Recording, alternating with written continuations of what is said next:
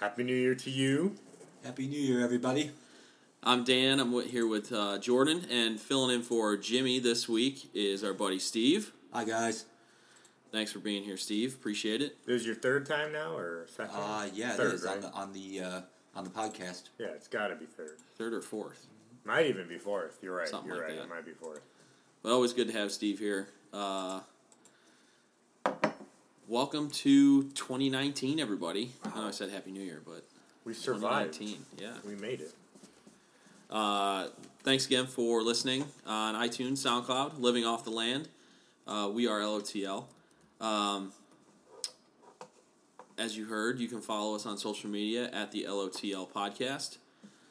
Hit us up on Facebook, Instagram, and Twitter on that handle for all of those social networks. The socials. Yeah. Yeah,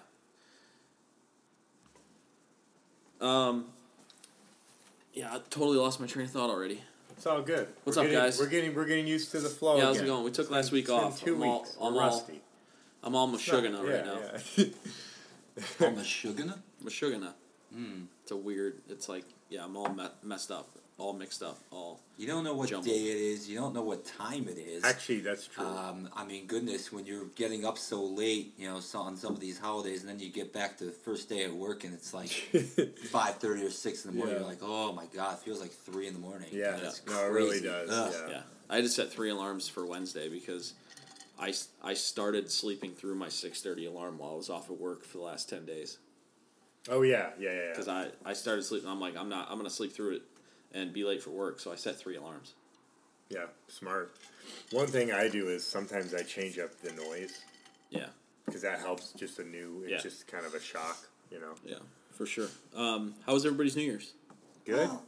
Yeah, it was pretty good. What did you guys do? I did nothing. Oh, you did it? And I loved it. No, I was just with my family. We just hung out. Cool. Yeah, just like watched the ball drop and stuff. Yeah, we went out to dinner, and then just kind of hung out at my parents' house. So yeah, it was a nice change of pace.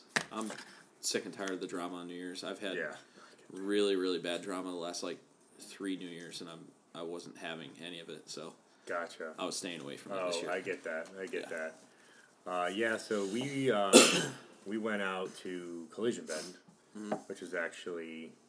It was fun. New Year's is just very chaotic, as I'm sure we all know. But Collision Bend actually was very cool. They had a live band. It wasn't overly crowded. Mm-hmm. There was just a lot going on downtown. So, it wasn't bad. You know, I would do that again. Collision Bend was a really very, very doable. You could actually have a conversation with somebody. You know what I mean? Yeah, I like Collision Bend a lot. It's just it's weird. It's weird to get to. It's weird to get to, and it's kind of oddly expensive for a brewery. But I know why, because it's downtown. Well, right? But, yeah. It's technically on the flats, but you know, you got to park over by the East Bank and then kind of walk over. If you've never been there before, you have no idea where it is. Most people who aren't really into breweries don't even know that this exists. It would make sense that you couldn't really drive there with the name of Collision Bend. Yeah, exactly. Right? Yeah, that's got to be Steve with the singer. Oh, they're gonna picking us up because we're obviously low energy right now. I can already tell. It's okay. We're rusty. You know. Speaking of the pick me up, every week we have a what we call brew of the week, and I guess technically that still works, but usually we do beer. One other time we did coffee. We're doing coffee again this week. So, Jordan, what are we drinking? The brew of the week is Calico Jack Roasters. I've never had this before. I got this as a gift, actually, from Teresa's brother and sister-in-law. It is an Akron-based coffee roastery. And the one I'm drinking here is the Black Pearl, it's called. It's Colombian Excelso beans, and it has a number which I assume I don't know what that means. Yeah, I'm not here. I like drinking coffee. I was gonna try to sound intelligent. I'm not big into the science of it. I was gonna try to be intelligent, but I realized, you know what? I'm probably gonna sound like an idiot. So they describe it as their darkest roast, full of fruit notes, chocolate, caramel, medium body, bright acidity, and smooth taste. It's funny. I did a coffee tour once. Did you do that too? No. No. Okay. It was Abe that went from you guys.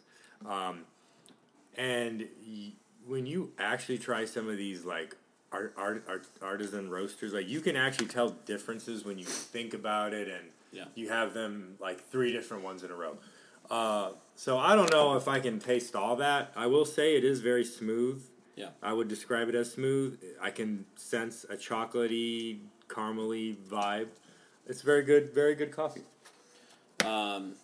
Now, do you know, can you like buy that anywhere? Or do you have to like go to Akron? So, I believe it's sold in some local coffee shops. But I believe you can get it online. I'm actually checking right now just because I'm curious. I don't think you have to go to Akron unless... Yeah. I don't believe they got it in Akron, no. They got it somewhere else.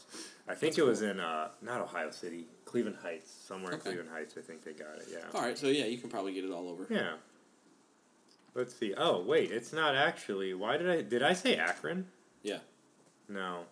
I'm dumb. The A.K. It's in Geneva. Oh, that's nowhere near Akron. Yeah. That's my bad. That's closer to Erie, Pennsylvania. Yeah, so that makes sense that they got it in Cleveland Heights because it's on the east side. Yeah. I don't know why I said Akron. Wow. Okay, Jordan. It makes perfect sense why they got it, because they live east side, yeah. Good job, Jordan. Awesome. I tried. Yep. All right. Yeah. Well. So anyway, that's the Brew of the Week this week. Check out our website, lotlpodcast.com, where we have been posting nothing except for Steve's articles. Yeah, it's exciting. Go check it out. Check out a bunch of nothing, except for Steve's awesome articles that he writes for us. And even the last one was like 2 weeks ago. So yeah. You know, we didn't record last week. We decided to take a little vacation for the holidays. So people aren't going to be looking at our website over the holidays anyway. So they're just lounging at home in their PJs, with nothing to do. Well, who am I kidding? I mean, if you weren't spending time around your family for the whole last 2 weeks, I don't know what to tell you. That's a good point. Some people don't have family. Also true. Severe case of the sads. And not to even be more of a downer, but some people don't get along with family. And they just don't hang out with them. That's kind of more lines of what I meant, but... Yeah, anyway. No, I got you. It really makes you thankful for the folks that you do have. It does. For sure. No, it really does. So check out our website, like I said. We're going to have a new sports take coming up hopefully next week or so. Steve's going to do a Browns year-end review for us, which will be kind of cool. Definitely going to contrast between the first half of the year and the second half of the year. So it's going to be interesting to see as Steve kind of goes in depth a little bit about the Browns season. So we're looking forward to that. You can still check out his most recent article if you haven't already, regarding the high school state football championships that have been concluded here for about a month now, but still cool to go back and read and see what happened in the world of high school football in Northeast Ohio. Not even Northeast Ohio, all over the state of Ohio. So that's cool. Thanks again, Steve, for doing that for us. Well, I will say that has a very Northeast Ohio tilt to it because 5 of the 7 state champions did hail from the greater Cleveland or Akron, Canton area. So well, there you go. It was a very good year. Teams like Archbishop Hoban and Oroville and Lakewood St. Edward, they cleaned up big time. For sure. Absolutely. Okay, let me get into real quick what we're going to be talking about this week. We got our normal rhythms, our top 5 of the week. We're going to be getting into our top 5 favorite watch party food / snacks. We're getting into, we are into bowl season. We're actually coming to the conclusion of it with the national championship game on Monday. But the NFL playoffs are about to start, and this is a big time leading up to the biggest watch party night of all, which is Super Bowl Sunday. We'll get into that and talk about our favorites.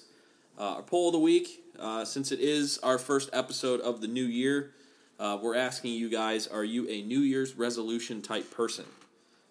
Do you set New Year's resolutions? What is acceptable as a New Year's resolution?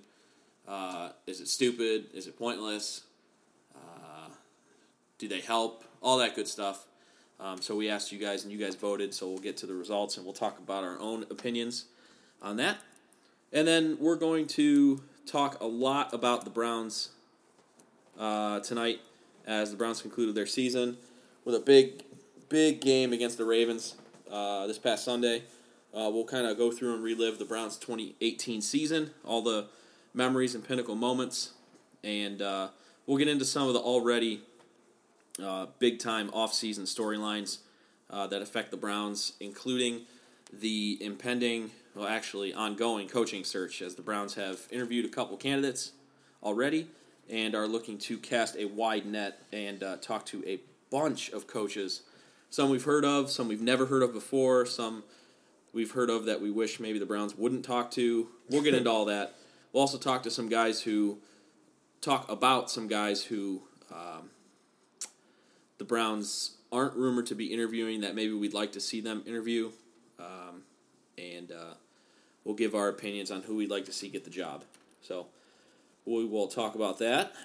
And we'll get into some reviews as well. We've got a couple spots. And then we also have a pretty cool thing coming up with Great Lakes that Jordan will get into. So let's kick things off, guys. And before we kick things off, we should probably end the show with our if you have any playoff or Super Bowl predictions, we should probably. We can do that for sure. Very good idea. So let's do this first. Let's get this out of the way because you guys were talking about it before the show. We've talked about it before. Every time Steve joins us, him and Jordan go back and forth about the English Premier League. The Premier League. There was a big day today. Cheerio. That I don't know about because I don't follow that overrated league. But okay, interesting. How many people do they have in the Champions League right now? Oh, four. That's right. How many does every other Italian league? Two, maybe. Okay. Yeah. Mm-hmm. You know how many English Premier League teams are going to win? None. Oh, that's a bold prediction. When was the last time? 2012. Right, that was 6 years ago. I don't think any team other than La Liga has won it since then. Literally, La Liga has only won it. So I mean, yeah, maybe this will be the year. Who knows? That's what I'm saying. No, but. In any case, it was a matchup between the league's top two teams today at the Etihad between Manchester City. Technically, Spurs were the top two team until City won, but yes, I know what you mean. Even with the game in hand, well, I guess we'll consider that. But anyway, a crazy goal line clearance by center back John Stones in the first half, where the ball, I mean, literally, it looked like it was all the way over the line. He showed that he had Stones, right? Yes. Crazy play. Kept the goal off the board for Liverpool. Right before that, didn't it go off the post, right? Yes. Yeah, it hit the post, came back in, and then just an insane goal line. I mean, literally, you cannot make this stuff up. Like, if Hollywood tried to script a play like that, they'd fail. I mean, it would look dumb. It would be like, oh, look at this nonsense. But that was really key in what was ultimately a 2-1 victory for Manchester City. Yeah. They get back to within 4 points of the lead. Also noteworthy is that Tottenham, even though they dropped out of second place today, is now still only 6 points behind Liverpool. Tottenham. Mm. I found that game interesting, too, because, first of all, no one had been able to beat Liverpool all year, so they lost for the first time. Weirdly enough, I'm shocked that Liverpool hasn't been beat yet because their back line at times is just shockingly bare. I did understand. That's very typically Liverpool. But, like, they've improved with Van Dijk and Alisson, the goalie they got, but... Alisson? I don't know how you pronounce Brazilian name. Alisson. But it's shocking that Liverpool has not lost yet with the type of defense they play sometimes. Like, my phone's on. So anyways, that being said, yes, it was a huge, huge game. I think the entire league, except for Liverpool fans, was happy. Everybody wanted Liverpool to lose at some point just so they don't run away with the league so early. You know? I mean, all the other teams anywhere near the top, too, Chelsea, Arsenal, Manchester United, who are probably too far out to really win the title at this point. You know, they're probably all still happy today. And they are, and without a doubt. And let's be honest, Spurs are a dark horse, long shot contender, but on paper they are contending, and we'll see what happens. 6 points down with 17 games to go. Long way to go. Oh yeah, their problem I think is that they don't have the depth that City has.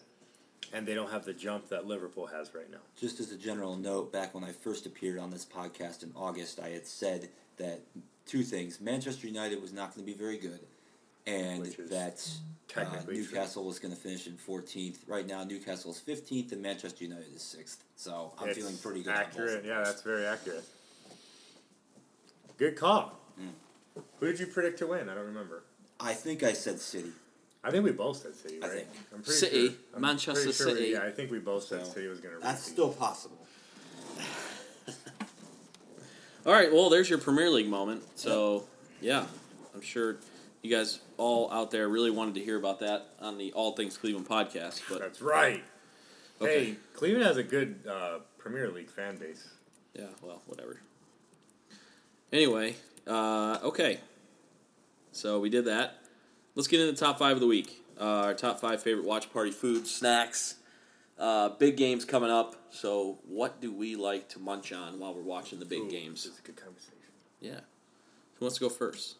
Steve, did you put a list together? It's in progress. Somebody else can go first. All right, you can go. I'll go first, I guess. Okay. I'm going from... This is in no particular order. I've stopped really doing... caring about order. Best to, yeah. Okay. This is no particular order. Sure. So, wings of any kind, perfect for a game, obviously. I like hot garlic parm wings. Like a little spicy. Yeah. A little tang. I get you. Know. Buffalo chicken dip, number 2. Can't go wrong with a good buff chick dip. No, you can't.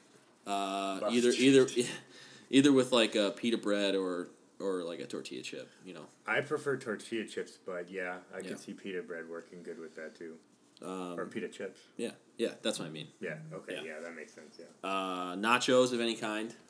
Number 3, pulled pork. Heck yeah. Chili nachos, chicken nachos, steak nachos, any type of nachos. I made nachos for a Browns game earlier this year, and they were parfait. Oh, I remember that. Yeah. No, they were like pork nachos, right? Were they pork or chicken?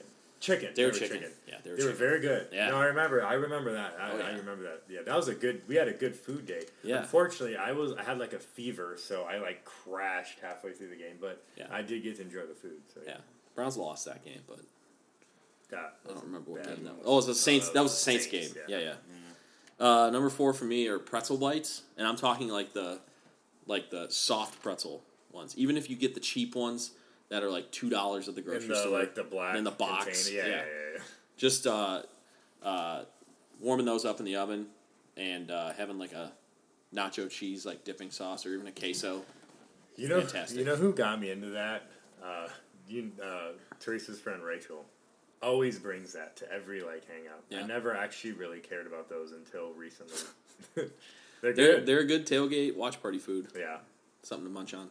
And then number 5, chili. For me, my own chili, the chili that I make, and then I'll use that to put on like nachos or even just eat a bowl of it while I'm watching the game. So I usually do that every year for the Super Bowl. I make my own chili. So that's my list.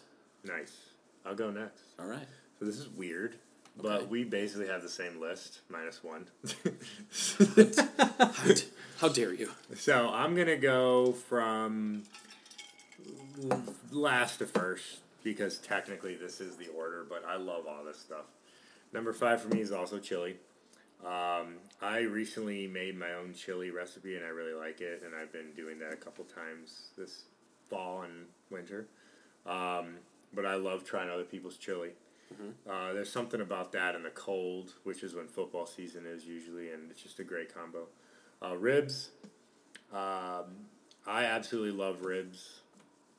All different styles, although I prefer Texas style, but I'm all down for some Memphis style or some Kansas City or whatever other options there are out there. You and Paul have made ribs before for watch parties, and they're really good. Well, mine are really good. Yeah. We'll go with that. Did you hear that, Paul? I enjoyed Paul's. Mine are really good. I enjoyed Paul's rub a lot. It was very good. I bet you did. That was weird. Savage. Very strange comment. Number three. Nothing like laughing at your own joke. It was so good. Number three is definitely nachos. I prefer chicken or pork nachos.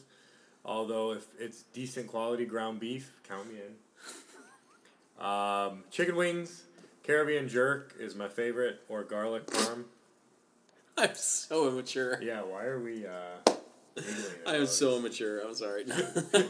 And then buffalo chicken dip is my absolute favorite watch party food. It's amazing. It's delicious. Buff chick dip. Buff chick. That's where it's at.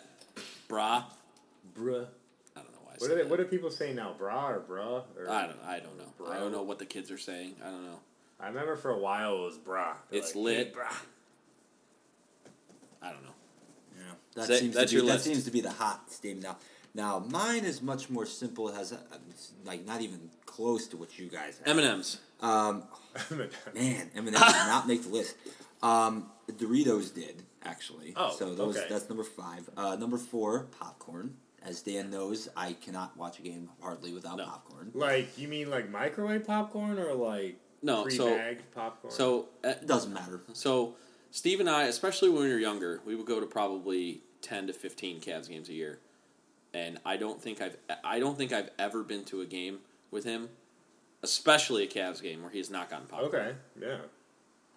Well, I mean, number one, because the popcorn at the queue is just really good, but. Also because Steve frickin' loves popcorn. Yeah, it's true. Yeah. Number 3, chicken tenders. Okay, that's a classic. I love chicken tenders.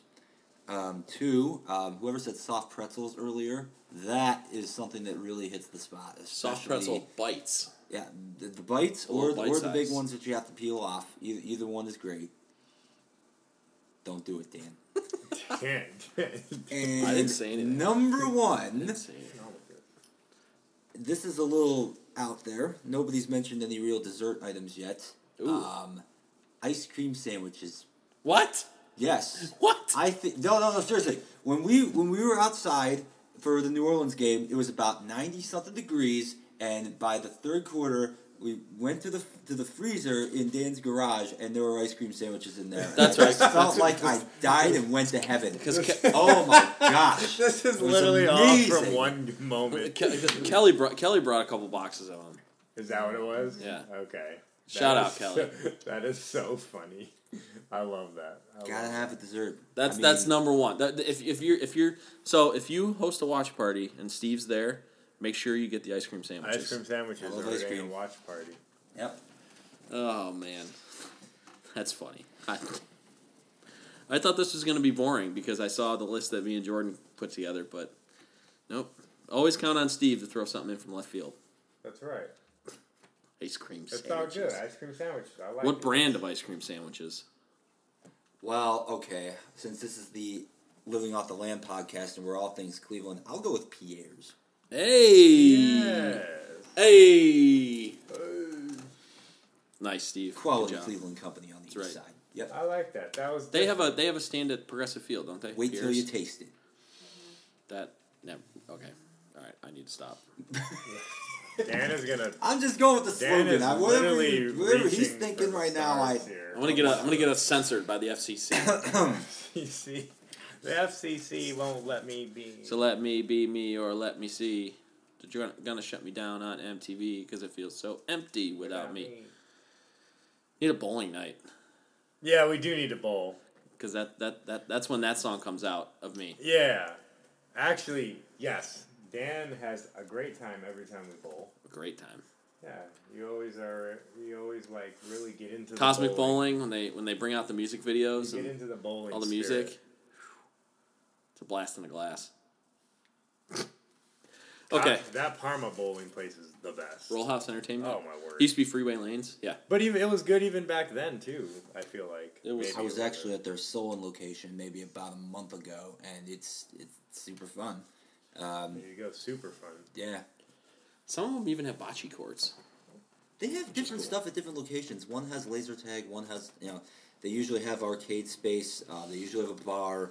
The place in Solon, I think the one in Parma as well, has a certain, like maybe 6 or 8 lanes that are kind of off to the side behind the wall for like private parties and stuff. Mm. So, yeah. Shout out Roll House Entertainment. We should review them sometime. Yeah, let's do it. Well, we got to do a bowling night. Hell yes. Yeah. You've bowled with us before, right? Oh yes. Yeah. I remember that. Yeah, definitely. Yeah. Yep. It's just all a blur. All the bowling I've done in my life, it's just a big blur. All right. Jordan, do you know what a turkey is? Is a turkey when they like are on both, like there's 2 pins on either side or something? No. Good God, no. Never mind. I don't know. Wait. It's a turkey. Wait a minute. Wait. Hold on. I should have had this queued up. Uh-oh. I think we're getting the sound effect. Can you explain that again? Is a turkey when there's 2 pins on either side and you have to hit one of them and have it shoot across the lane? I don't know. I'm not sure what it is, to be honest.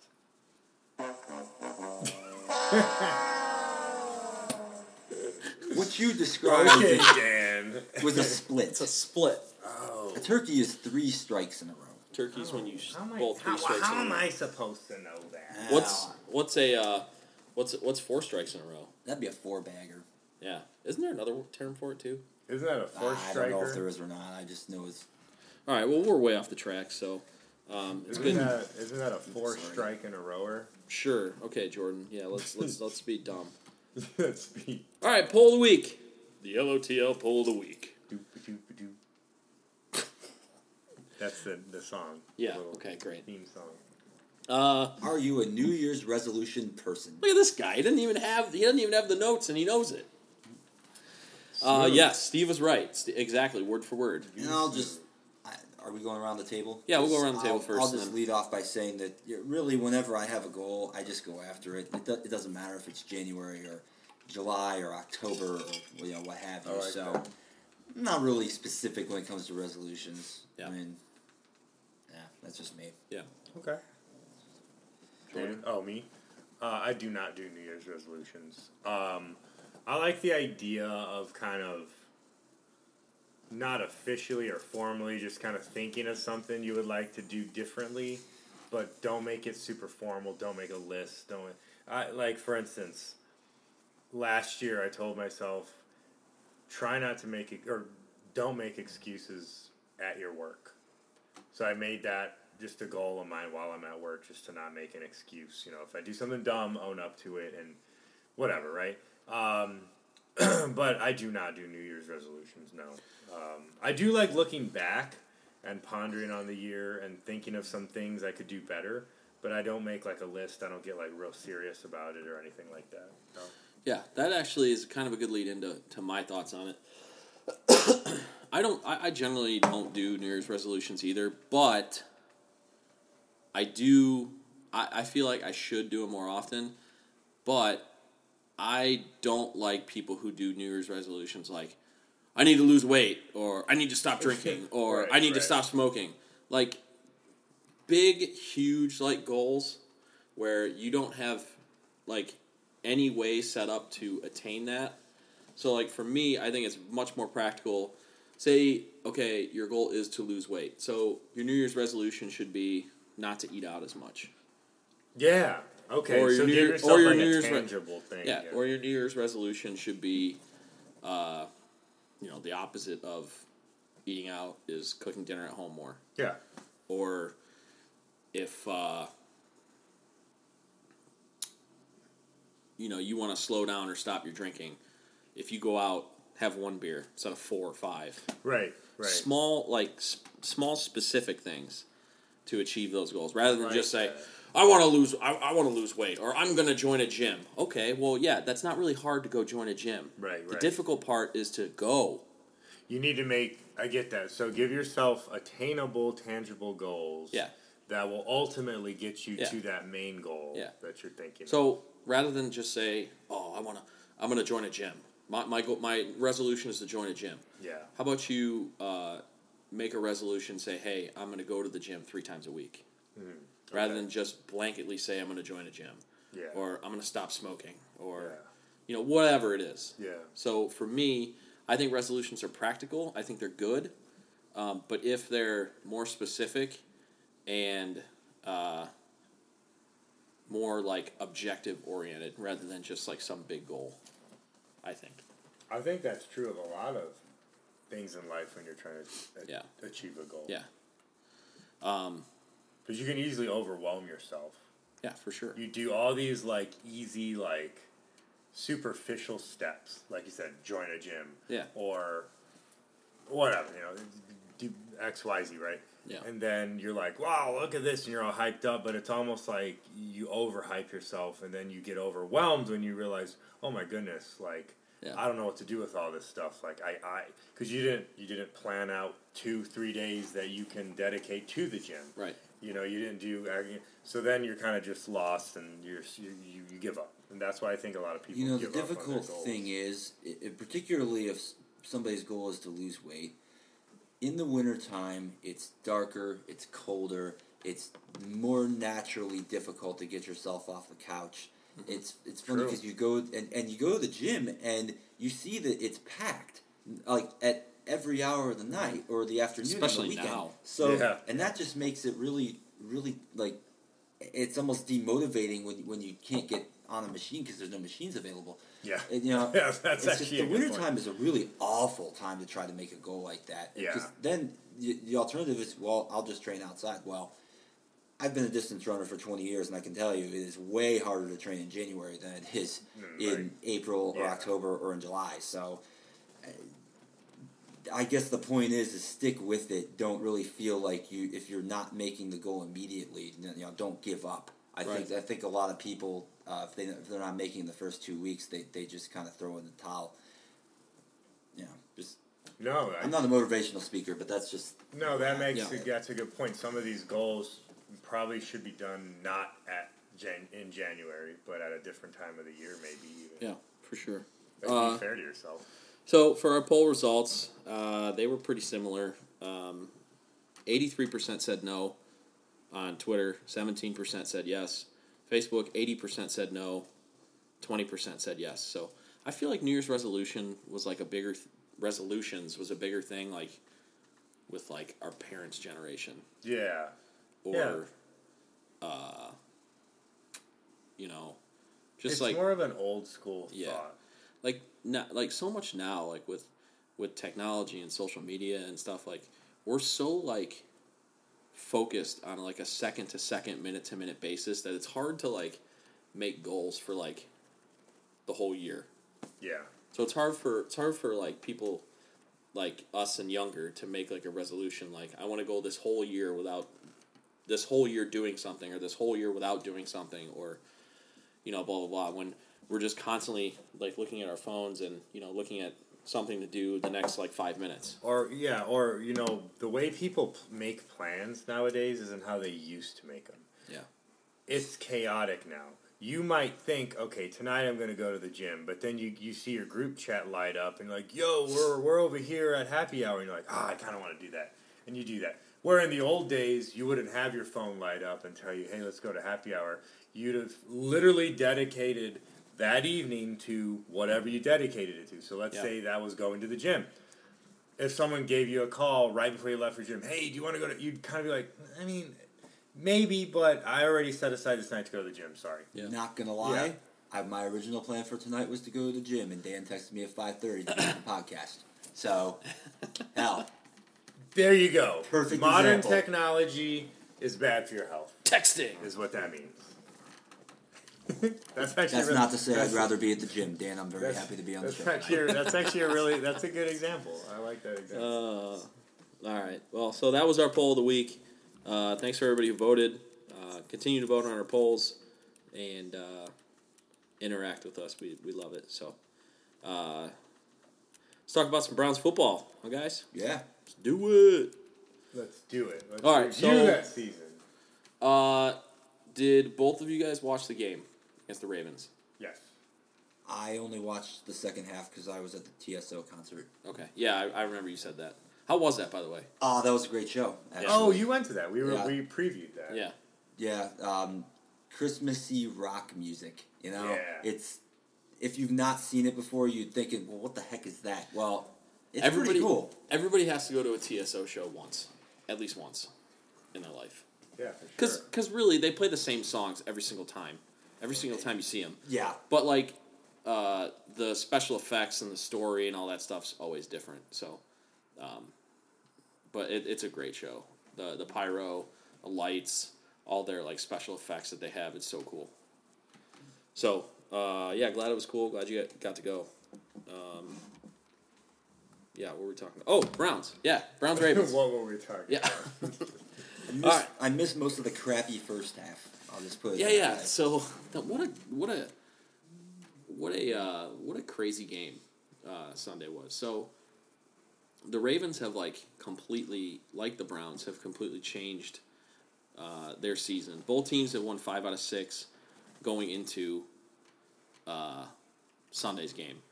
So both teams are on a huge roll. And the Ravens, like the Browns, have totally changed their season outlook, middle of season. They did it by changing quarterbacks. Joe Flacco got hurt and then never got the job back when he got healthy. And they switched to Lamar Jackson. They switched more to like a college-aged, RPO, but majority of QB runs and dives for their offense. While the Browns, they, as we know, fired Hugh Jackson, or the clown, as some of our Cleveland media like to call him nowadays. So, and the Browns elevated Freddie Kitchens, offensive coordinator, and play calling, and the Browns' offense took off. They've been the second-rated offense in the NFL since they made that coaching change, and that's obviously been a catalyst for their success in the second half of the season. But this was an interesting game because the Browns, so the first time we played the Ravens, Joe Flacco was quarterback. So everything that the Ravens did in the first meeting was thrown out the window. And the Browns have not seen this offense that the Ravens ran with Lamar Jackson. And it literally was just, option, RPOs, all that stuff. That's all they ran. They either Lamar Jackson handed it off to the running back who just ran straight ahead, or he kept it if the defense is crashing down on the running back and gain yards that way. And the Browns could not figure it out. They could not figure it out. I was texting with an old coworker of mine who's a high school football coach, and he was kind of explaining to me what was going on and what the Browns needed to do and what they weren't doing. And then they kind of did it a couple times, and he texted me then and told me that that's what they were supposed to do and who was out of position and stuff. So that was cool to get that perspective. Needless to say, Jabril Peppers was out of position a lot.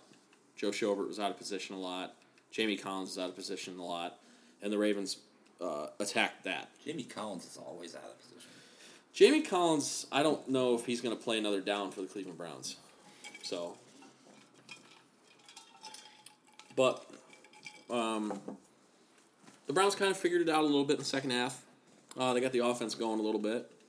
Baker Mayfield set the rookie record for touchdowns by a quarterback passing in a season. Broke the record tied by Peyton Manning and Russell Wilson. So that's and he did it in 13 games because he's only started 13 games.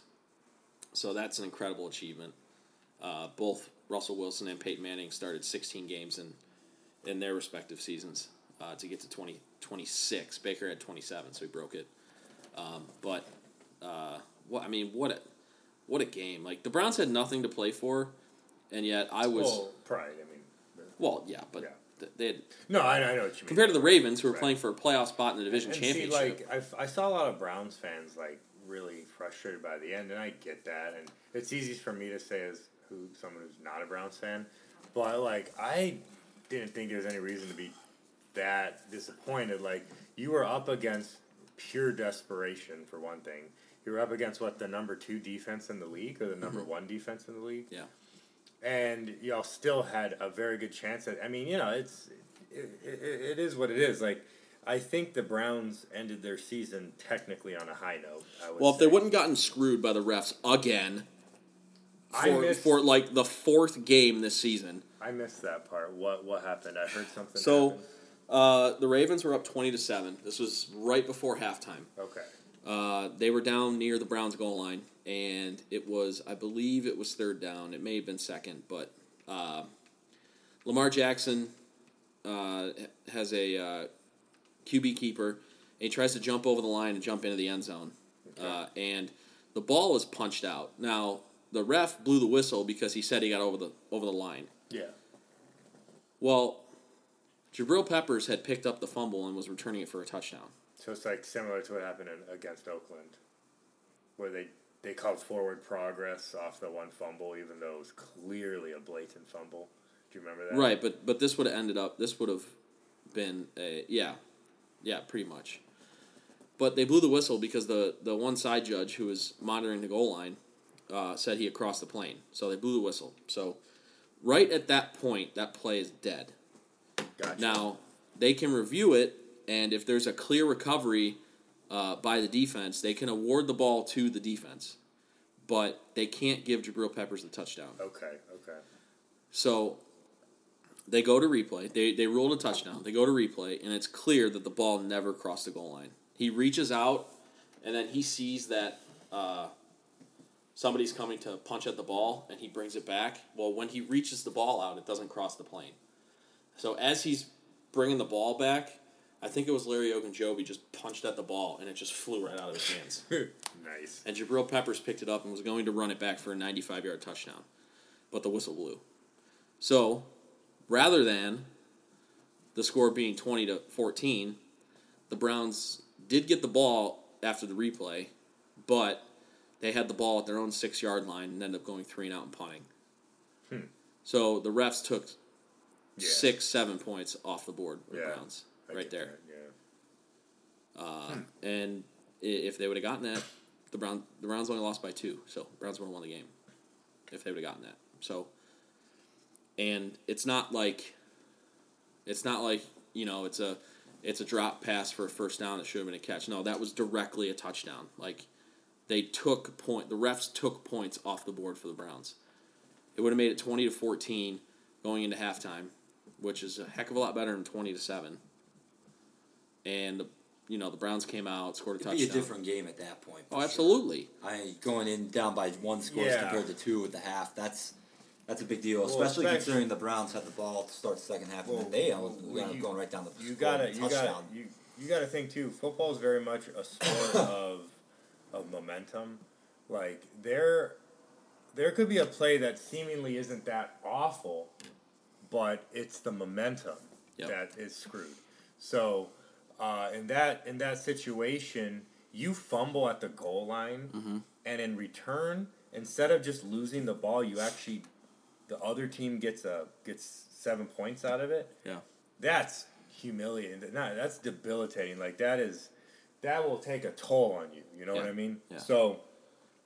And you saw that a lot in some of the college bowl games this past weekend too. That's just how football works. Like there are like 4th downs are another play, 4th down conversions. Yeah. Those type of plays have that just knock the wind out of the opposing team. So yeah, I agree that would have changed the way that game was going, you know. It would have already put them on a high note going into halftime as opposed to the way they had to, you know, recover and then restart that process after halftime, but you know. Oh, absolutely. I mean, you know, it's this season, unfortunately, and I don't know if you want to get into this already, but I think it was a great season for Browns fans. I mean, we one win was an improvement, which is sad to say, but they actually did decent. Like they competed in almost every game they played in. Yep. They had some truly bizarre losses that are just baffling when you look back at it. And you could easily make the argument that had someone else been at the helm from the beginning, they may have actually made the playoffs. I mean, they were that close as it was, and that's you know, having blown four games they shouldn't have blown. I mean, you know, it's hard to swallow, but it's a very positive season. Baker Mayfield's amazing. Like, how, you couldn't ask for much better of a performance from a rookie. Yeah, I mean, know? If I mean, there, to me, there's two instances that you go back to, and they were at both at the beginning of the year. If the Browns just make that field goal in overtime against the Steelers, yeah, and not get it blocked, or even right before overtime, remember? Yeah, right. Like, yeah, two times. Yeah, or if the refs wouldn't have screwed the Browns over multiple times in the Raiders game, that game against the Ravens last week would have been for the division championship. Yeah, or, sorry to bring bad memories, Browns actually had what should have been a one-point advantage in the Saints game with like 30 seconds to go, 40 seconds to go, yeah, and they missed the extra point in a game where they already missed multiple extra points. They missed four kicks in that game. It's Gonzalez, just like, man, it's just like you look at these, right, really just you look at these things and you just are kind of like, wow. It's hard to be like super upset, but it's also hard to not think of those things as well, because the Browns really could have been fighting for the division title realistically. Yeah. Man. You go from not winning a game to then having to live through the referees screwing the Browns in multiple games, keeping them from a chance of division at the division championship at the last game of the year. It's a game of inches. That's how far. That's how far this team has come. I mean, that's a good thing. They won a single game. Now it was a game of miles last couple seasons. Like, so. It was a game of miles 2 months ago when the entire fortunes of the organization changed when they fired Hugh Jackson and Todd Haley, and almost simultaneously sunk the fortunes of the Cincinnati Bengals. Which is right. Hilarious. Oh, that is my gosh! Yeah. Yeah. So, talk about a downfall. Yeah. So. So get this. The Bengals were 5-3 before they brought on Hugh Jackson. They went 1-7 the rest of the year. The Browns were 2-6-1 or 2-5-1 with Hugh Jackson. They were 5-3 without him in the second half of the season.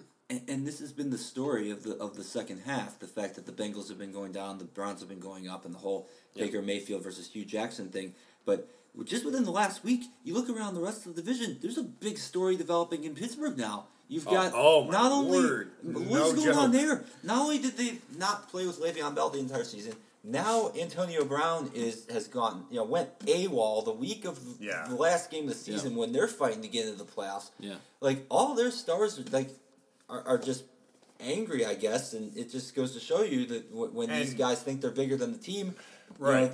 You have no team, and that's why the Steelers are not playing in January this year. Roethlisberger is and they're not playing in January because of the Browns.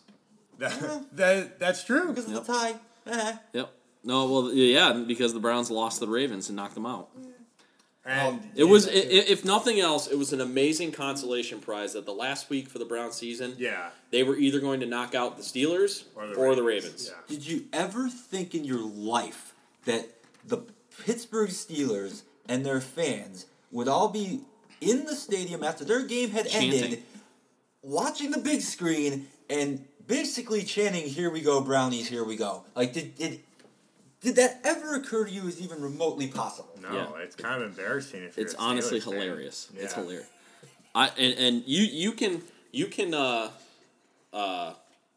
You can vouch for this. If the roles had been reversed, saying we were at Brown Stadium and we had just won, but we needed the Steelers to beat the Ravens, you would not hear me chanting. Let's go Steelers. No. Because you're always a believer in taking care of your own business. Me, if it happens, fine. But I'm not going to vociferously. I don't even know if that's a word, but I know what word you were trying to say.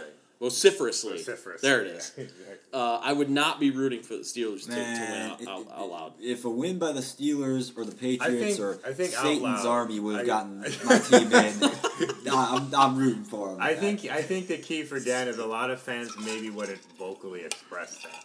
Like, there's been, good example. Like, there's been times in the past, Premier League, right, where I was like, I kind of need Arsenal to beat this team. Like, I'm never going to publicly announce, hey, I hope Arsenal wins today. But, I'm like, hey, if they win and Great. It helps out Spurs, sure. Yeah. But, I'm not, not going to vote. You would never see me caught dead in Brown Stadium after a game chanting, let's go Steelers. Right. Never. So, why don't we wrap up Browns talk, Dan? I'm curious your thoughts, there's probably a few more things we need to get to on this, but I really want to know, before we get to the head coach stuff, I really want to know, compared to what we said at the beginning, mm-hmm. which is kind of when we started the podcast too, yep. looking back, obviously positives, but is this what you thought the end of this season was going to be like? Like what you realistically, in your gut, thought this upcoming season was going to be like? No. I don't I'd have to go back and see what our predictions were for the season for the Browns, like win totals and stuff. I don't remember what I said or what any of us said. But so much happened in the season, I remember I predicted 4 or 5 games. Yeah, I'm always the eternal optimist when it comes to the Browns. Like last year I was an idiot and thought they could win 7-8 games. They won 0. I'm sorry. Yeah. It's great when that prediction actually comes true. Right? I'm sure I probably said something like, hey, the things bounced the right way, 7-9. But I also, at the beginning of the season, didn't foresee Baker Mayfield even playing. So I remember that show. Yes. We all thought Tyrod Taylor was going to play the whole season. Right. We all kind of were like, this is going to be Baker's sit and watch season. Yeah. Not me. Not Steve. I said he wasn't making it out of September. Wow. Toot your own horn, why don't you? Look at this guy. That's the second time I've done it on this show. So. Yes. Yeah, man. All right, here's another question. What a wild ride this season's been, honestly. I want to roll this by you. I know for a fact none of us confidently predicted they would have made the playoffs, so... Yep. I can't say any of us are disappointed about that they didn't. Mm-hmm. But what is the most exciting or positive thing to come out of this season for you? Oh God, it's easy. It's not. To me, it's not even close. I feel like I know the answer. The Browns have a franchise quarterback for the next 15 years. That's what I was going to say. Yeah. Yeah, that's for me. We're going into the offseason now, where we don't have to care. We don't have to care about who's coming out as a quarterback. I don't really care. People are saying that this is a really bad class for quarterbacks this year. I don't care. Who cares? The Browns have their quarterback for the next 15 years. For me, that's it. And then, obviously, we'll get into it in a couple minutes here, but, who's going to be the head coach moving forward? That's the other biggest storyline for me, for the team. But, yeah, I don't know about you guys. As more of a neutral fan, I feel a huge sense of relief knowing that Browns fans have an amazing quarterback now, franchise quarterback, a dude who cares, a dude with attitude. He's one of those, honestly kind of cutthroat guys, too. Yeah. Some of the stuff he says, you're like, ooh, it's controversial. When in reality, he's just... being cutthroat, and he's young, so he's going to say stuff. A Tom Brady has that same brutal, just annihilate your enemy. Yeah. He's older, so he just doesn't say some of the stuff that Baker says. But, you can tell Baker has that killer instinct. Mm-hmm. You see it in his eyes. Yeah.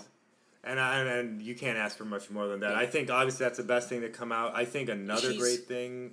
He's just so old school about it. He's so competitive. If you're not with him, you're against him. There right. is no right. there is no gray area. And that's the stuff we saw with Hugh Jackson. Like all the, you know, we covered it. Steve wrote about it. Which is, you know, he went to a division rival, so Baker's right. like, F you, I'm done with you. Like, I'm gonna try and beat your ass. And I tell you right now, and I'm gonna let you know about it, and I'm gonna let everybody who wants to hear about it know about it. I tell you right now, if you are not hyped up about that as a Browns fan, oh my God, your priorities are in the wrong spot.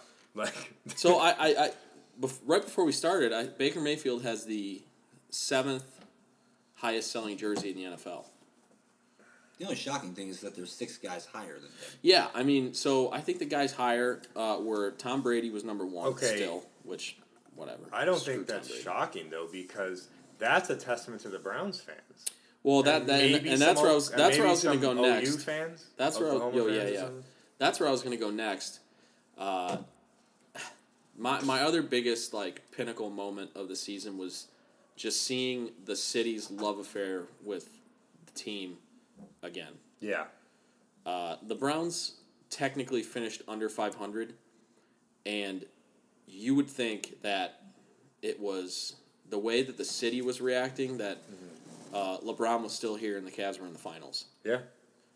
Like, when we won that game to open the fridges, mm-hmm. the first game against the Jets, like, it was like the Cavs won the championship. Now, obviously, they're, you know... Either way, the reactions were kind of similar. I was downtown the night of Game 7 of the finals in 2016. Oh, so was I. And it did sort of have that vibe to it. Like, I'll say this. People weren't dancing in the streets till all hours of the night like they were for the finals, because that's a championship. Right. Yeah. But just the utter humanity that was downtown for that night. Bars around Cleveland were packed. We went to Game On, like, which is just an average bar in Lakewood, and it was jam-packed. I mean, literally people were pouring out of the garage door open, you know, the garage door. Like, I mean, that's like a playoff atmosphere. Oh, my gosh. And then, do you remember the stadium? Like, you could hear it. Like, you could hear how crazy the stadium atmosphere was. Like, people, like when John Dorsey was hired and he talked about awaking the sleeping giant, he wasn't just talking about the team. He was talking about the city and the fan base. Like, I'm telling you right now, people may think I'm crazy. You're just a homer, whatever. There's no fan base in the NFL like the Browns fan base. I think that's accurate, because you look at how awful they've been. I've not even in like a mean way. The Browns in the past 20 years, whatever, are literally like the worst professional sports franchise in all the four major sports. We have guys overseas doing Browns podcasts and flying in to go to Browns games from England 4 times a year. Shout out Paul Brown. That guy. Of the Paul Brown podcast overseas in England. Definitely want to reach out to him and get him on the show. But that'd be great. He's awesome. His battle cry is "Come on the Browns," which I love. It's such a soccer chant. Like "Come on the Spurs" or "Come on the Toon Army" or something. Come on, literally in Newcastle they say "Howie the lads," which literally translated means "Come on the boys." Yeah. So and that's like. Like, come on the Browns. Like, that's so, like, I love it. Right. But that, you know, that's what it is, and it's like that all over the world. I mean, there's Browns backers clubs all over the world. And people talk about how the Steelers travel everywhere and how you see yellow towels everywhere and everything. It's easy when your team has been good every year for the last 20 years. You said it right there. Just wait until next year if the Browns win the AFC North and host a playoff game. Oh, my God. Been waiting 20 years for that. You know, you talk about, like, how the Packers are the best small market, blah, blah, blah. Yeah, 20 ever since the team returned. They've not won a division since the team returned. It'll be 25 years next year since the Browns have hosted a playoff game. Mm. Back in 1994, that was the year of the O.J. Simpson chase. Bill Clinton was the president. The USA hosted the World Cup. And Houston Rockets are the best team in basketball. Yes, they were. They were. I want the dream. I want to say something too. Like, you know, I see the Browns potentially becoming like, you know how the Packers are so revered? Oh, this small little town, but yet they support the huge NFL franchise. They're everywhere, Packers fans. I see the Browns as like, and they even have a jump on the Packers in that they're actually a medium-sized city in the U.S. Yeah. as opposed to a little tiny town. So, like, it's going to be nuts. Yeah. It's going to be nuts. And you're right. A lot of these, you know, there's a lot of Steelers fans, Packers. Yeah, when you're successful, you're going to attract fans from everywhere, and you get all these bandwagon fans. You know, that's great. I'm not saying that those fan bases aren't also diehards, but yeah. The Browns are something else, man. And it's all in a weird way. The Browns are almost like religious in the way some of the Cubs fans are. Like mm-hmm. sticking with a gross team, just terrible franchise, year after yep. year after year after year after year after year. And I just can't wait for them to be good because it's going to be awesome to just see that atmosphere. And it's going to be way bigger, and you know this more than anyone, than anything that the Cavs could have ever put out. I mean, the Indians give you a hint of how crazy Cleveland fans can be because mm-hmm. they're probably the second biggest team in the city. Yeah. But the Browns are the biggest team in the city, so... Yes, yeah, it's gonna be crazy. Like the Cavs and a lot of it had to do with the fact that it was the first championship in 52 years. But the Cavs put 1.3 million people downtown for a parade. Yeah, right. Like if the Browns win a Super Bowl in the next 5 years, the city of Cleveland will burn to the ground. Right. Like in celebration, it will outdo what the Cavs did in 2016. I think if the Indians had won the World Series in 16 or 17, it might not have outdone it just because it was so soon afterward. Agreed. But we've had enough time now that I think this would be. I don't know though. If you look at the money, if you look at the sales, the Indians way outsold the Cavs gear just by gear alone. Like it wasn't even close. I would bet that because I was downtown for Game 7 as well. And the crowds were just as big.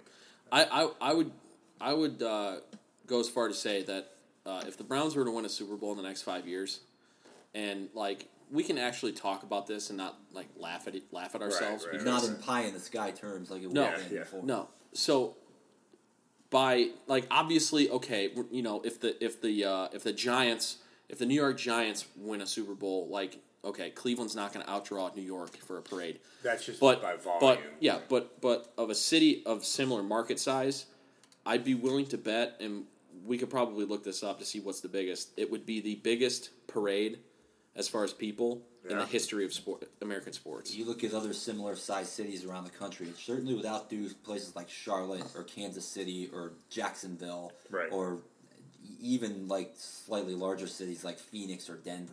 Yeah, it wouldn't even be much of a comparison. Do you remember? You know, you come from a Philadelphia background. Do you remember the amount of people were there for the Eagles parade last year? I'll look it up. I don't off the top. Because Philadelphia is a much bigger city than Cleveland, and I'd be willing to bet that there would be more people in Cleveland for the Browns parade than the Eagles parade. And Philadelphia is a pretty rabid fan base, too. Oh, yeah, absolutely. Yeah. In terms of city size, Philadelphia is almost 3 times as big as Cleveland. In terms of metro area, it's about twice as large. They're the 5th biggest city in the U.S. Yeah. Yes. They're right after Houston. Yep. Mm-hmm.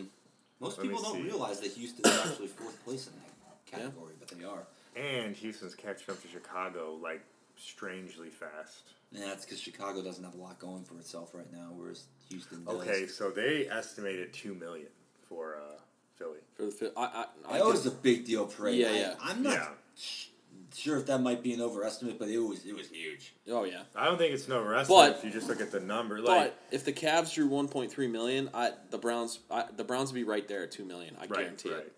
There would literally be people flying in from all over the world to be at that parade. Oh yeah. Yeah. Oh, yeah. Hopkins would be at over capacity that year. Okay, so would they be... This is shocking to me. I didn't know it was this big. Guess how big... Do you know how big the Cubs parade was? 5 million. Oh, you knew? Okay. Yeah. Do you think it would be bigger than 5 minutes? No. I don't think it would be bigger than that. There wouldn't be any. There wouldn't be anywhere to put that many people. That's the third biggest city in the country. They were waiting on that parade for almost four generations. Yeah, that's the third biggest city in the country. Having a parade for their team for the first time in, 108 years? 108 with years. Arguably one of the biggest fan bases in American sports. That was the perfect storm. That is, literally, that's what I was going to say, a perfect storm. Yeah. But you're right. I think for like medium to small market teams, they're going to probably rival. Absolutely. It'll be bigger than the Cavs, no doubt. Yeah. At any rate, you guys like top fives on this show. You mentioned that Tom Brady was number one in jersey sales. Do you care to guess the other five players? I know two. All right, I want to guess. I want to guess. Baker Mayfield. I'll give you two. Okay. Two's Khalil Mack. Yes. It's got to be Aaron Rodgers. No. Really? He's not in the top 10. Saquon Barkley. Yes, he's fifth. Yeah, he plays in New York. Oh. Sam Darnold? No, he's not in the top 10. Huh. Oh, the receiver with the weird hair. Thanks. LBJ. Odell Beckham Jr.? No. Huh. No, well, he's not. I'm striking out. I'll throw a bone out there for Jordan. Deshaun Watson. No. One of them's a really obvious player, and then the other two maybe a little less so. But they're both well. Zeke Elliott? Yes. Okay. Zeke Elliott, and that's not even the really obvious one, but yes. Oh. Yeah, he's fourth.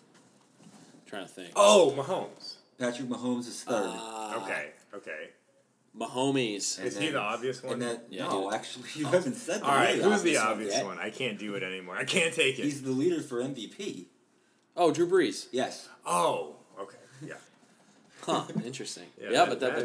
But you know, there's, I mean, you know, Baker's not the only rookie up there, but that's because Saquon Barkley plays in New York, and he plays for the A team in New York, not the Jets. Which one of them's going to win the Rookie of the Year? Baker. It really should be Baker. 100%. It absolutely should be. Just for impact, like, I mean, 100%. I don't care, you know, and I'm not taking away anything from Saquon Barkley, but, you know, Saquon Barkley had a fantastic year, but he didn't turn around a culture. The Giants still stink. That's a good point. Didn't turn around the losingest culture in the league. Yeah.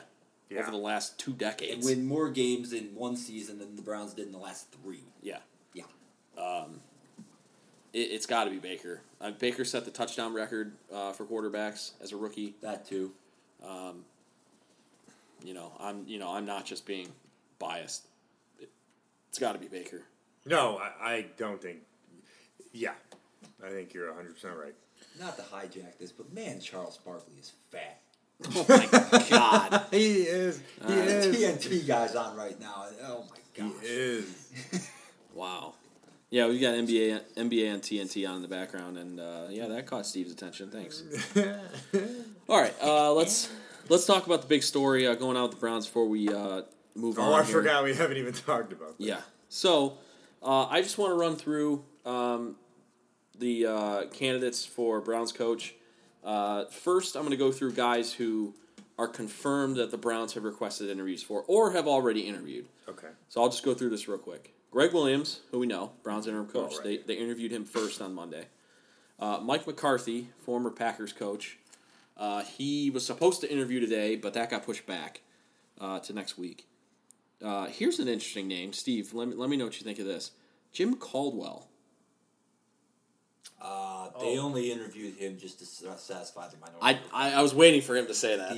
He's not even in contention. You don't think so, huh? No. The Lions former coach? Former Lions and Colts coach. He went to the Super Bowl with the Colts. They had Peyton Manning, so. What is that? But surprisingly, he had a winning record with the Lions as their head coach. Yeah, you took him to the playoffs. With the Lions. Didn't he take him to the playoffs like 2 years in a row? Yeah. If the Browns had fired Hugh Jackson at the end of last year, like we all know that they should have, and his name surfaced, he'd be intriguing to me last year because the Browns would be coming off of an 0-16 season, and he's a coach that had a winning record with the Lions, who are arguably the other most pathetic franchise in the NFL over the last 2 decades than the Browns. They're the only other team to go winless in a season, in a 16-game season. So that was an interesting name to me. I also don't think he's going to be hired. But I don't think it was just to satisfy the Rooney Rule. I'll get into that in a little bit, name some other candidates. Nick Stefanski, who was the interim offensive coordinator with the Vikings, took over for John DiFilippo after he was fired late in the year. He's a young, up-and-coming offensive coach, which is the fad in the NFL. He interviewed today. I don't think he's a serious candidate. I think more so he was interviewed to see if maybe the next incoming coach would want to bring him in as an offensive coordinator rather than head coach. Dan Campbell, who Steve will know this name because he was the interim coach for the Dolphins a couple years ago after they fired Joe Philbin. He is assistant head coach with the Saints and the tight ends coach. He is what people would call a hard ass. So he's a no-nonsense coach. I actually like him, especially if you were to pair him with Freddie Kitchens and keep Freddie Kitchens as the OC. I would like Dan Campbell as the head coach. He's not my number one choice, but he's there. Brian Flores, who's the defensive coordinator for the Patriots. This is why I say I don't think Jim Caldwell was just to satisfy the Rooney Rule, because Brian Flores is also an African-American coach. But he's the defensive coordinator. He is coming in for an interview, I think, next week. Matt Eberflus. Anybody know who that is? I don't. He is the defensive coordinator for the Colts. Oh. And he turned around that Colts defense, which was god-awful to start the year. Oh, they were terrible to start the year. Yeah, they looked like one of the worst teams in football But he turned them around, and they now are they have the odds-on favorite to be the rookie of the year, the defensive rookie of the year, and Darius Leonard, the linebacker. Nick Sirianni, anybody know that name? No? I can't say I recognize that. No. He came from Mount Union. He is the Colts offensive coordinator. Oh. So he is he's another one of those young, up-and-coming offensive coaches. He is a sleeper to me for this Browns job. I'll just leave that there. He's a sleeper. And then the other confirmed interview that the Browns will be conducting is Freddie Kitchens, the offensive coordinator.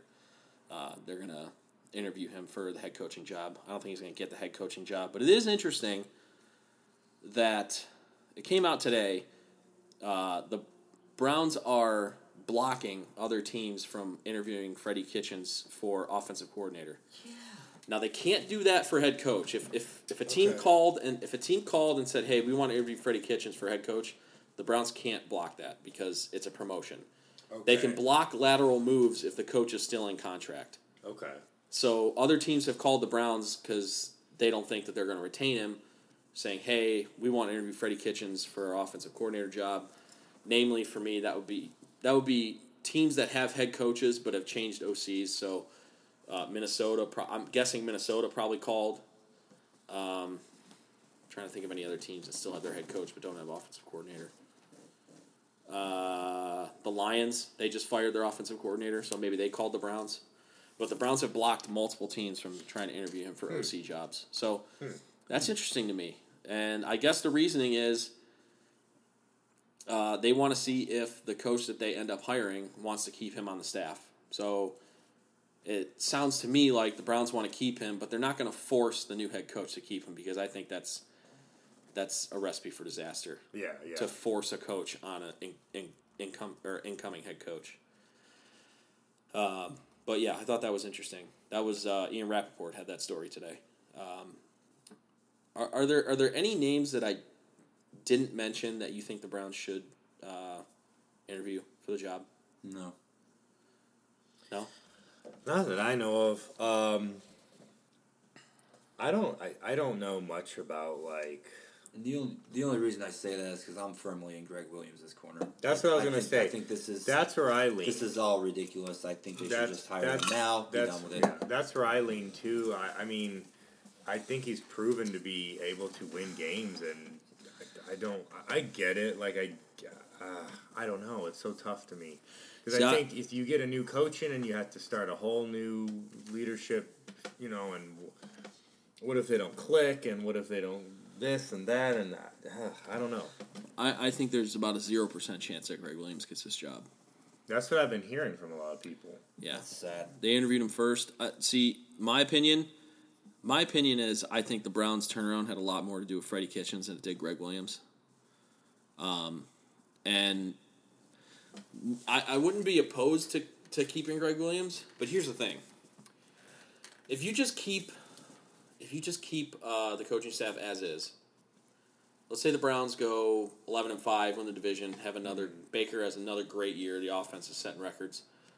Freddie Kitchens is going to be gone as a head coach after next year. Okay. Gone. Okay. In my opinion, he's the main reason why the team had the turnaround. The Browns' defense actually got worse after the coaching change, and their offense was ranked second since the middle of the season. That's true because the defense was so good at first. Yeah, like, the defense was pretty good in the first half of the year, but they were sputtering on offense. That flipped when they made the coaching change. And I think that has more to do with the relationship between Baker and Freddie Kitchens than anything else. So some other names who have been getting interview consideration around the league that haven't yet been requested by the Browns, Josh McDaniels from the Patriots. My number one choice for head coach of the Browns, Matt Campbell, the head coach at Iowa State, hasn't yet publicly been requested for an interview, but who knows what happens in the back channels of these things. Chuck Pagano, former Colts coach, he's interviewed with the Broncos and one other team. He interviewed with the Broncos the other day. KC offensive coordinator Eric Bieniemy and their special teams coach, Dave Taub, which he was a guy kind of early on in the process that everybody kind of connected dots to with John Dorsey, given their relationship at Kansas City. Mm-hmm. But the Browns haven't requested an interview with him. And with the Chiefs having a bye week this week, you'd think that now would be the time where the Browns would want to interview him. Because they can't interview him next week because the Chiefs have a game. So that was surprising to me. Yeah, it's interesting that Chuck Pagano was in this mix. He had a kind of, sort of okay tenure with Indianapolis. I just remember his staff produced one of the worst single plays in NFL history against the Patriots one game where they ran the entire side of the offensive line over to the sideline. God, I remember that. They had just a quarterback and a center in the middle and four guys on the other side of the Patriots, and they snapped and tried to run a sneak. They weren't supposed to snap the ball. That was one of the dumbest things I have ever seen, not just in sports, but in anything that I have ever seen. Yeah, they were not supposed to snap that ball. I do remember that. Oh, man, that's funny. That's funny. Nice recall there, Steve. But anyway, so for me, so you would pick Greg Williams, Steve? That's your guy? Yes, I would. I would go with Greg Williams. I don't know why you I don't again I'm not like obviously good at knowing how all these dynamics work in professional sports or even high school sports, but I don't see any reason why you would disrupt what's already there. Try at least one season in my opinion, but I get it. You know, it's why I'm here and I'm not over there. Yeah, I would not hire Greg Williams for the reasons that I already laid out. I think if you want to keep the coaching staff intact, I think you hire Freddie Kitchens as head coach because then you don't risk losing him after next year because there's nowhere he can go. He's the head coach already. Yeah. So that's my take on it. I would love to, in a week or so, see the Browns march Matt Campbell up there in Berea as the next head coach of the Browns. He's my number one guy. Okay. Right. He's an Ohio guy. He went to Mount Union. He coached at, well, for me and Steve, he coached at that school up north, but I know to a lot of other people that's a different school. He coached at Toledo. Yeah. Oh, yeah. He did also coach at Bowling Green. He was an assistant coach at BG. He was at Bowling Green before he went to Toledo, actually. Yeah. But he's at Iowa State now. He's done remarkable things with that program. I mean, Iowa State is a perennial dormant. That is a doormat program that gets coaches fired. Yeah. And he just signed a contract extension. Yeah. Which people say, oh well, now he's not gonna leave. There's a lot that goes into that. I think him signing a contract extension there was more about getting his assistant coaches raises and larger buyouts in case he left. I definitely still think for the right situation he would go to the NFL. And I think the Browns are the right situation for him, but that's just me. Yeah, it's either college coaches either jump for one of two reasons. They either jump for the right situation or also more probably because their program is about to be under NCAA investigation and they need a way out. That's true. Which is what happened with Pete Carroll, yep, which is what happened with Chick Kelly as well. Yep, absolutely. So that's my other dark horse guy that I would like to see would be Dan Campbell, because I think Dan Campbell might keep Freddie Kitchens as offensive coordinator. They both come from the Parcells tree. Dan Campbell. He was the interim head coach for the Dolphins in 2015 when they fired Philbin. Is Campbell Soup sponsoring this segment? They should. They should, right? Coach Soup, one of the two coaches. Coach Soup. Oh, man, that's funny, Steve. I didn't think of that. But, yeah. We finally got a sponsor, Campbell Soup. Yeah. Campbell's Soup. Did you say Campbell's Soup? No, Campbell's Soup. Campbell's Soup? I don't know. It's 9:30. What can I say? Okay, we're driving to Napoleon right now, and we're going to their factory. Hold on. We just can't go on the north side of the Maumee River. That's where my ex-girlfriend is. Yeah. Play it again. Dun, dun, dun, dun. Oh, wow. There we go. All right. So that's our Brown Sock. That was actually really fun. I enjoyed that a lot. Yeah, agreed. That was cool. So good discussion. Whoever it is for the coach for the Browns, hopefully they keep the train moving and Baker and the team grow on last year. I'm already saying last year. What am I going to do with my Sundays now? There's no more Browns football.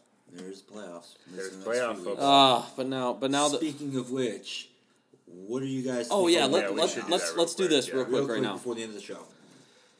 Wow. Yeah.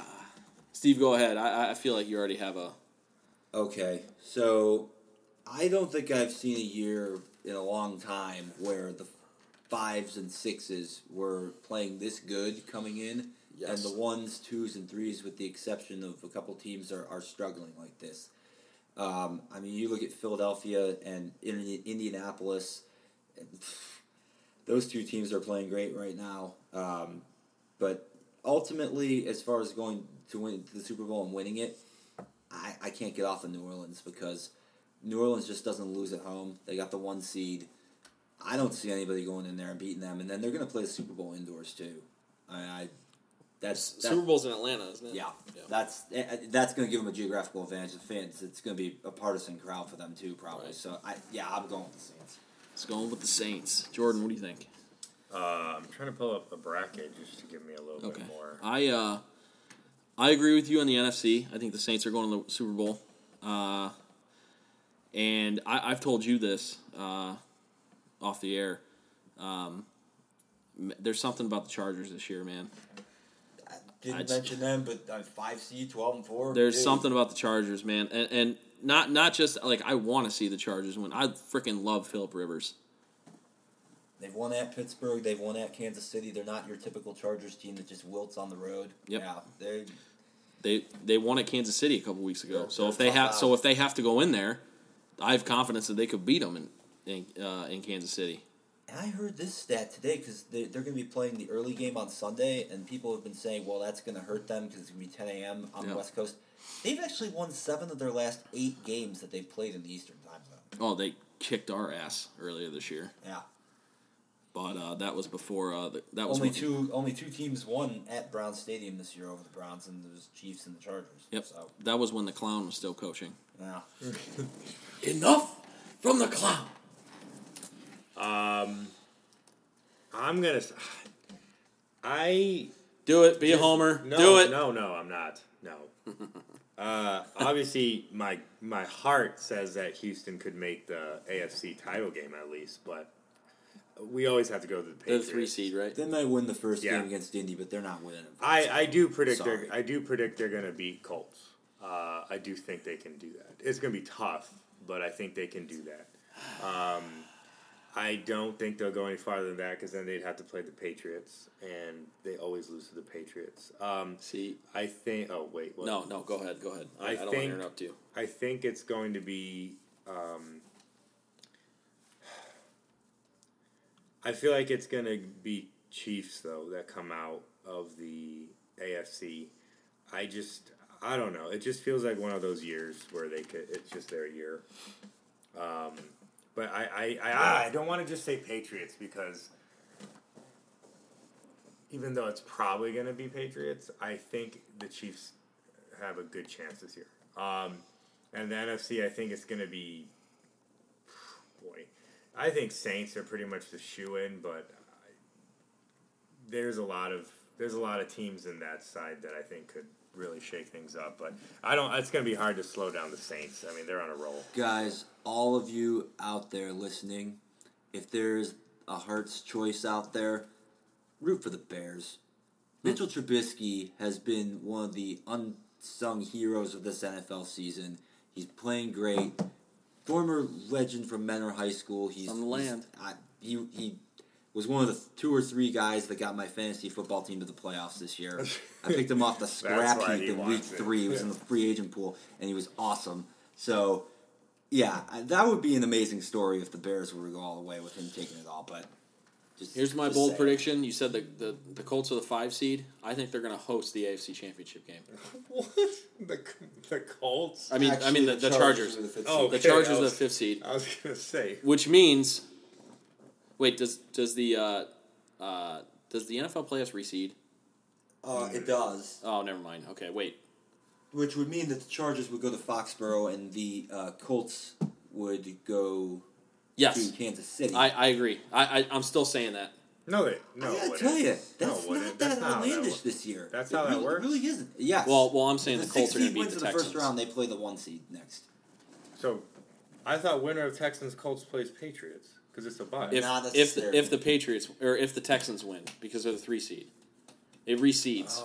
If the Colts beat the Texans, the Colts will face the highest seed remaining, which would be the Chiefs. Okay. But I've watched the Colts the last 2 weeks, and I don't know. I mean, sorry, but I just think the Colts. I definitely think they're going to beat the Texans, and until Andy Reid and the Chiefs prove to me that they can win a playoff game, I'm not going to pick them. Vegas must be thinking pretty highly of the Colts too, because last I saw, Colts-Texans everybody's thinking highly of the Colts. They've won 8 straight games, haven't they? I mean, Houston won like 9 straight as well. I mean, they only lost a couple games because of some fluky plays at the end. I mean, I think it's going to be a very close matchup. I agree with you. I don't think the Colts are going to win by like 2 touchdowns, but I think what might be standing as a homer. I'm not. I have no reason to say that the Colts are going to win. I don't. It doesn't matter to me either way because I don't think the Texans could beat either the Chiefs or the Patriots. Or I'm sorry, I don't think they could beat the Patriots. Whatever. I don't think the Patriots. The Texans ruined their season when they failed to beat the frickin' Eagles, the garbage Eagles, and then they. And you mean the defending Super Bowl champions who are in the playoffs again? Barely made the playoffs. So? And I don't think they're a powerhouse this year, though. No, they're not a powerhouse this year. The Texans literally had the playoff bye in their hands, and they just threw it away. But the angelic Nick Foles is back. I'm going to defend the Eagles. I don't know why the Eagles ever got rid of Nick Foles. I'm going to defend them because they had the NFL's hardest schedule this year. They, for whatever reason, when Wentz is down and Foles is in, they just have this, I don't know, the coaching staff and everything. They run an almost perfect scheme. I think it's because Foles is better. They just get it done. The week before they beat the Texans, which was a quality win, they went to Los Angeles and beat the Rams. No, I know. Like, they're just literally a different team when it gets down to the part of the year. I'm convinced that Foles is a better quarterback. I don't see any reason why that isn't the case. That being Wentz said, has not proven himself to be able to lead this team like this. He was the odds-on favorite to win the MVP last year before he blew out his knee. This all being said, I don't know. you'll find this pretty shocking. Chances of having your backup quarterback be so good he can be the Super Bowl MVP. It's astronomical. I mean, honestly, it's unbelievable. I don't know. It just doesn't make any sense to me why people always are like, "Oh my God, where'd this Nick Foles guy come from?" And you're just like, I don't know. He's probably just good. I don't know. As much as I'd love to say another magical joyride is January joyride is about to happen for the Eagles, I don't think they're beating the Bears. I think the Bears' defense is too good. Chicago, yeah. But you never know. Who did you have out of the NFC? Did you say? Oh, I said Saints. The Saints. Even if they win that one, then they got to go. You had Saints Chiefs, right? Yeah, Saints Chiefs. I think my dark horse, if I had to pick a dark horse in the NFC, I think the Rams have been a pretty decent team all year. Yeah, I could see them doing something. Who did you have winning the Super Bowl, Steve? New Orleans. New Orleans. Yeah. I'm going with the Chiefs. Mahomes freaks me out. Who owned the Chiefs? Mahomes, this is a weird comparison. But Mahomes does things on the field that don't make sense. In the same way, he reminds me of how Curry does things on the court that don't make sense. He's just one of those freak players. Well, some of the throws he makes. I mean, that's what I mean. We grew up playing baseball. No, so some of these passes, of these arm angles, it's like a shortstop throwing it. If he doesn't win this year, I think he's destined to win a couple Super Bowls sometime in his career, just because he's got that freako ability to just make these crazy plays. We'll see. I mean, if you look at the big games that the Chiefs have played all year, they also struggled. They've lost pretty much all of them. And I can't in good faith pick the Patriots. I don't think the Patriots are winning a playoff game this year. Not if they got to play Los Angeles. So you think they're going to lose to the Texans? I'm just kidding. No, I think they're going to lose to the Chargers because that's who they're going to play. I'm picking the... You're not invited to my watch party anymore. It's okay. We're busy at 4:30 on Saturday. Wait, what do you mean? We are? He's doing something? Oh, he's making fun of the Texans. Making fun of the fact that they got the early Saturday time slot. That doesn't matter. It's a Saturday. Anyway, I picked the Saints and the Chargers. I'm gonna go with Matthew Stefano. I hope you're listening. I'm going with the Chargers. He's gonna love that choice. Even though I know he loves the Saints too, but I'm going with the Chargers. I think P. Ribs gets it done. All right. Saints, Chiefs, Chargers. And because I said that, they're gonna lose. They're gonna lose on Saturday. I like that because we got two number 1 seeds and we have a wild card team. So Dan's going on a limb with that one.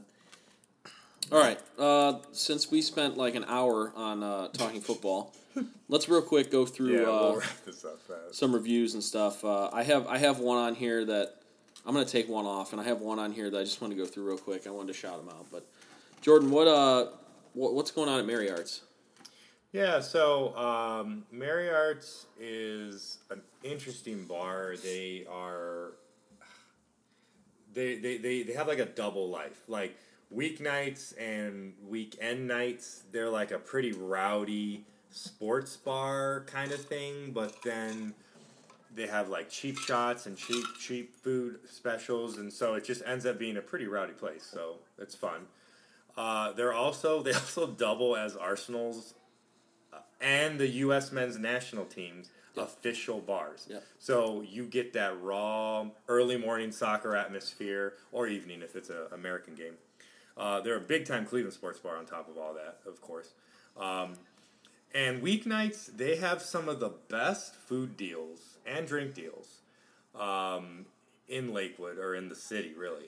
I can't go through all the drink deals because I don't have that up, and there's so many of them. But I'll go through some of the big week... They have really cheap taco nights on Mondays and Thursdays. Tuesdays is wing night, so 40-cent wings. Wednesdays, me and Teresa discovered last night, 2-for-1 burgers. Buy one, get one free. And their burgers are really good. Mm. They're exceptionally good burgers. Friday, they have a fish fry with 15-cent mussels. Saturday, I guess it's $5 for a pint and a half-pound brat.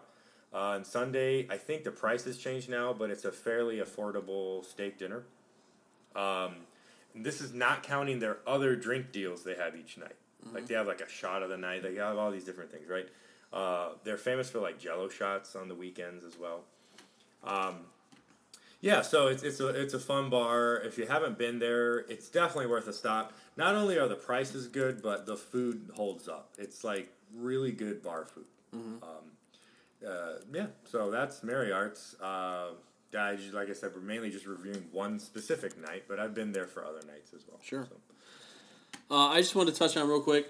Didn't get to partake in this place last week, but we stopped by Il Rione last Wednesday to get some pizza, and we got to the door, and they were out of dough.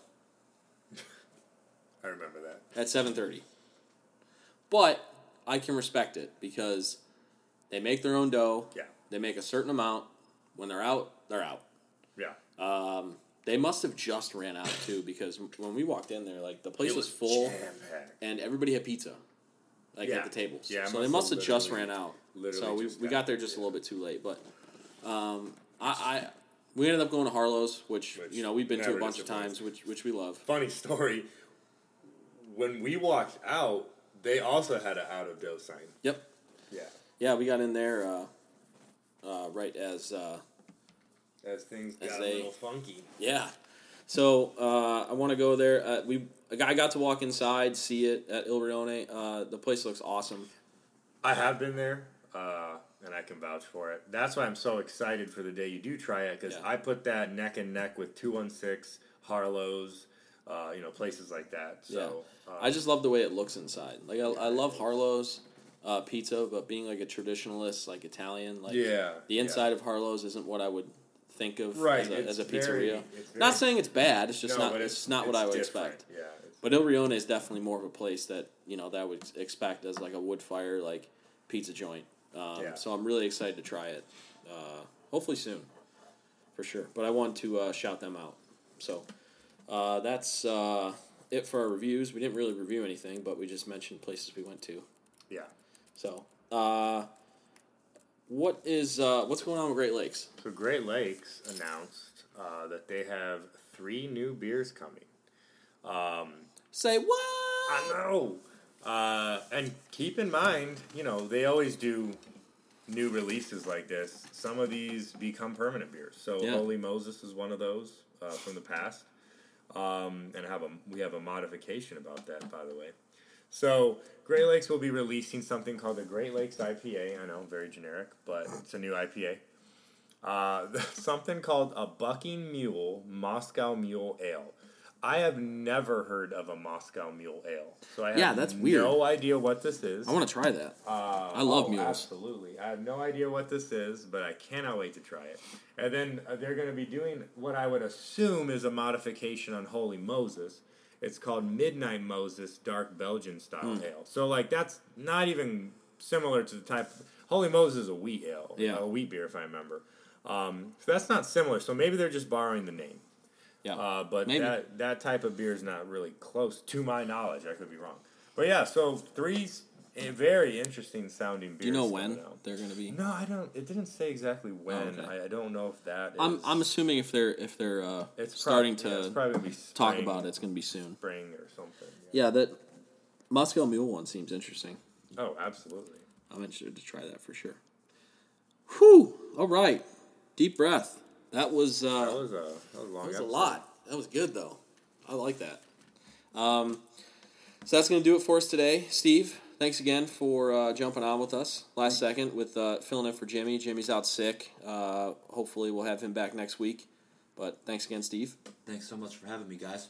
Jimmy, anytime, feel better? Steve. Yeah. He said he was coughing his face off. So. Oh, what does he have? There's a lot of sick people right now. Yeah, he's been down for a while. He missed our New Year's Bowl game on Saturday. Oh, yeah, the one I got turf toe at. I have turf toe right now on my left foot. Yesterday I could barely walk. Oh, dude. Yeah. Battle scars. Yeah, my foot's killing me right now. Wow. That's what you get when you play. See, I was just playing quarterback, so I'm like, I don't need to wear cleats or, or tie my shoes. So I was wearing tennis shoes that were untied. Oh. Well. So my foot was just sliding around, and my foot was sliding around in my shoe, and just whatever. But anyway, thanks for listening to us once again. iTunes and SoundCloud. Follow us on social media at the LOTL Podcast on Facebook, Twitter, and Instagram. Check us out on our website, www.lotlpodcast.com. Steve's going to be writing a new article for us here, hopefully in the next week or so. And now that we're out of the holiday season, we'll hopefully be getting back out to places around the city, taking some pictures, hanging out at different places, and getting some more stuff on the website for you. And so look out for that. That is going to do it for us. Hopefully, too, we'll get back into, reviews like we used to do. So. Yeah, definitely, for sure. That's another thing. But for Steve and Jordan, I'm Dan. Thanks for checking in and listening to us. We will catch you guys next week as we kind of get back, like Jordan said, get back to more of our rhythms as far as doing some reviews on places around the city and some events coming up. And we look forward to that. So we will catch you guys next week.